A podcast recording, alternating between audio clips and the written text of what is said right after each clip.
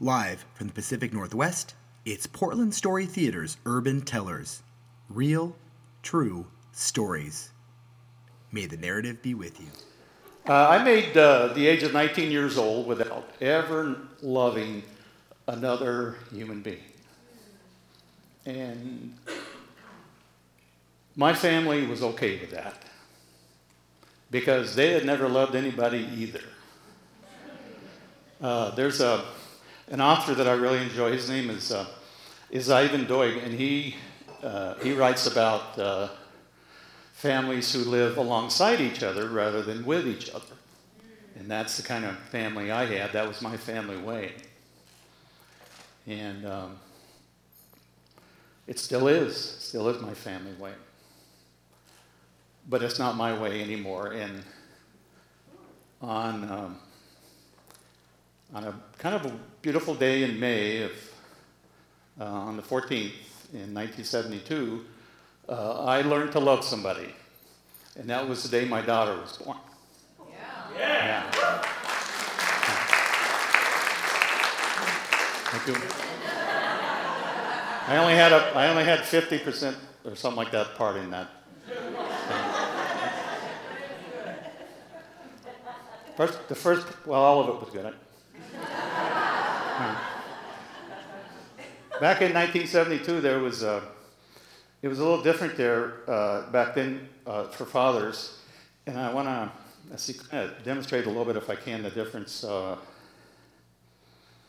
I got my wife, my then wife, uh, to the hospital, and uh, it was a little, little, you know, this little driveway I pulled up into to the hospital, and uh, I went around, got her out of the car, and I didn't hurt her getting her out. And uh, there was a nurse waiting there for us with a wheelchair. And what happened was she, the nurse rolled up the wheelchair. She said, "Get in it," and she got in it. And I turned to shut the door, and I saw them running off the other way. She was pushing her real fast, you know, like that. And I don't know, medical people, they sometimes are in a hurry. Tom, you'd know about that, wouldn't you? But they're always in a hurry to, to do something. And, and, I and I closed the door and I looked, and there were the, I saw a little swinging door over there. And so what I did was I uh, I uh, left my car right there, and I went in and I opened the door and went inside, and there was this long corridor, and uh, there was nobody there. Nobody there. But back then, dads, uh, you know, dads were not part of the process. Your, you know, your part was already over.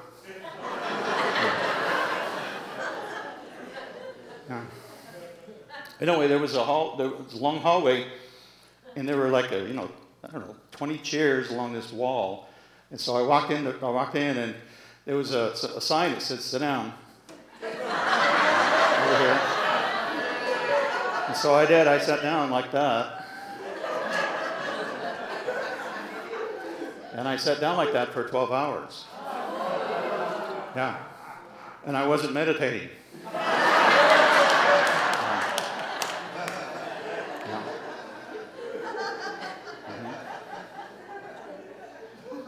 And uh, you know, nowadays I guess they have the dads are really involved you know, in the process of birth and all that, and uh, as much as they can be.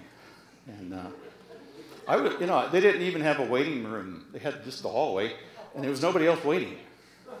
It was just it was completely dead, and it stayed that way all. Uh, we got there about seven.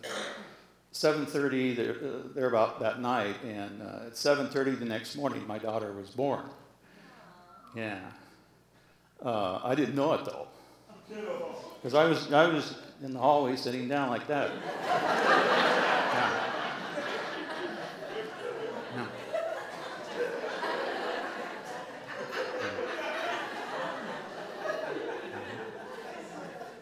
And when you get up after sitting down for 12 hours, you know, you, you can't, even when, it, I was 19 years old and I was getting up kind of, but I, it was uh, getting light outside. It was, well, it was getting quite light outside, and I, because I could see the sun coming through the doorway. Uh, and uh, I heard a noise in the hallway, and I looked down there, and, and I was, you know, I, I, was wanting all of this to be over probably as much as my wife did. and and, um, and I heard a door open and close, and then I, uh, I looked and I said, "Oh, please!" And then there was, uh, uh, uh, and it was like a wheel on a, a gurney uh, uh, coming down the hallway. And I said, "Oh, good." And you know, the sign said "sit down," so I, I just, so I sat there, and then she came. The nurse came up with the gurney, and on the gurney was a pink, little pink blanket. And I looked at it, and it looked like a, just a little pink blanket. And I thought, is, is it just a little pink blanket? and then she opened it, and there was this beautiful little girl. And I looked down at, eh, eh down at her, her face, and she had these little tiny eyebrows. Just, eh, eh, weren't that. And I looked down at her, and she had little tiny ears. And I didn't say anything to the nurse about it, but she probably would have said, well, you know, uh, infants have tiny things. You know. But that didn't matter. It didn't matter, you know, because I, and I hadn't never held a baby before, and I wanted to hold her. And uh, the nurse said, You want to hold her? And I said, well, I haven't ever done that before. And she said, Well, I'll help you. And, and she gave it to me, the baby. She, my, my daughter's name is Cassandra, by the way, Cassandra Louise. And she gave me Cassandra Louise. And I, you know, I had, you have to hold a baby, I guess. Well, you, I know now, I don't have to guess. But you have, you, have, you have to hold her head up. You have to hold her head. You can't let their head go down. And so I, I did that. And then what I wanted to do was, it felt safer, so I, I mean, she was so light, and it was like a, I thought maybe I would, I would hold her too hard, you know, I would, and I didn't want to do that. So I put her on my lap, and I um, got big feet. So I put her on my lap like this, and it felt better. And uh, when I looked, when I looked down at her again, I just couldn't take my eyes away, and it's like it seemed like the whole world just melted away.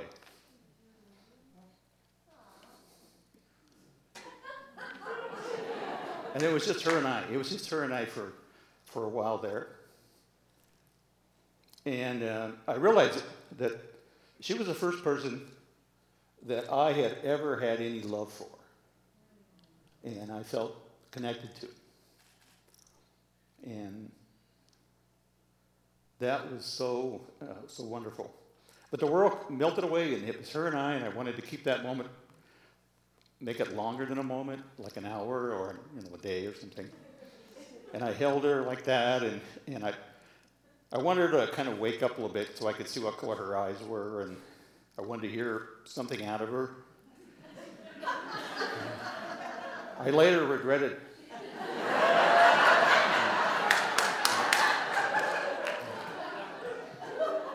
But she was actually, uh, well, we slept about. After a year or so, we slept. But she was laying there, and I wanted to just keep that moment with her.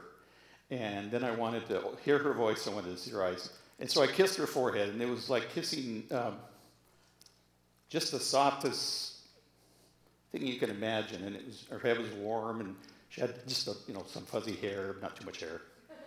And, uh, and her eye, when, when I kissed her, her eyes fluttered. And I could see that her eyes were blue. And I thought, oh, goodness, because my eyes are blue, and I wanted her eyes to be blue. And uh, I was hoping she'd make a sound too, but she didn't. She kind of yawned, but no sound, you know, no sound. No sound. and uh, like I, when I yawn, I make a, I make a sound. And I, wanted, I was hoping she would too, because I wanted, I just wanted her to know that she was okay. Um, yeah. And I sat there with her, and it, it was over too soon.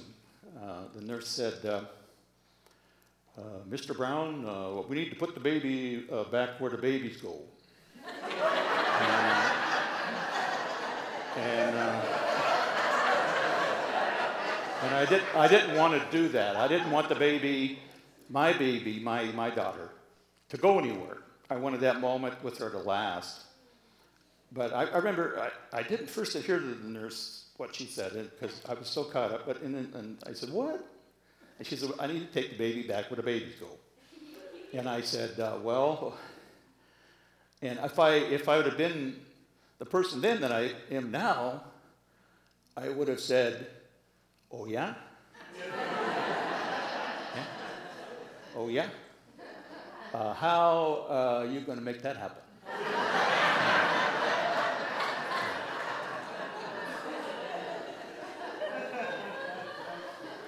And um, you know, there would have been some big people involved and things like that.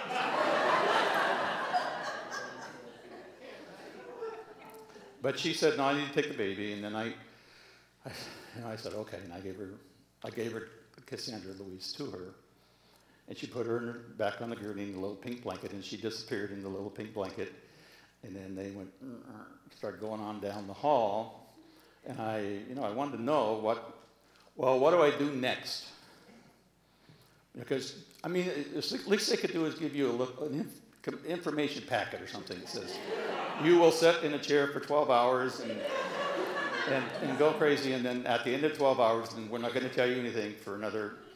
And she said, your doctor will, uh, will uh, come out eventually and talk with you.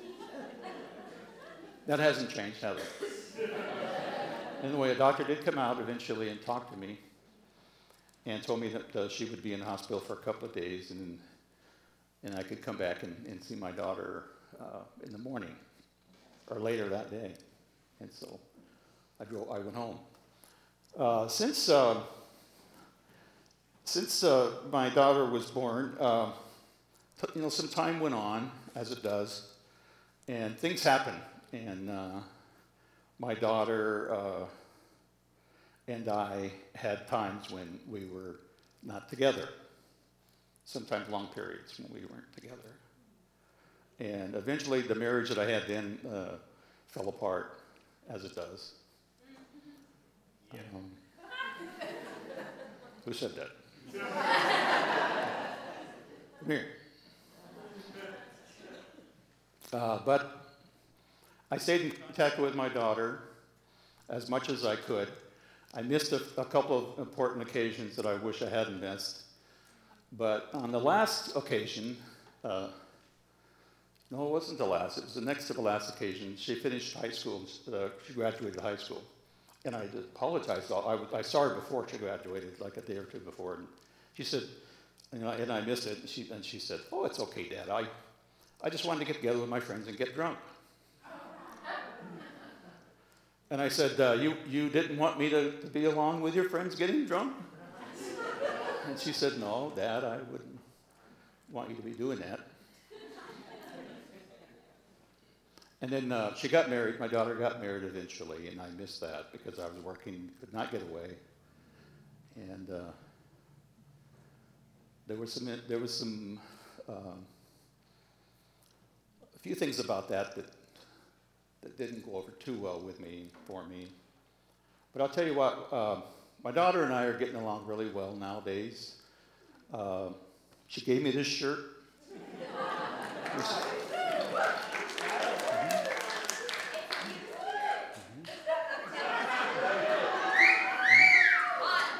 Calm. It's enough out of you now. Gave me this shirt in Hawaii when I when uh, my wife Barb and I took my daughter Louise, uh, Cassandra Louise, and our and our granddaughter uh, Mackenzie to the Big Island of Hawaii, and we had just a really fantastic time. Yeah. Yeah. And uh, while we were there, uh, my daughter told me, she said, "You know, I'm happier now than I've ever been in my entire life." Yeah. And I said, you know what? So am I.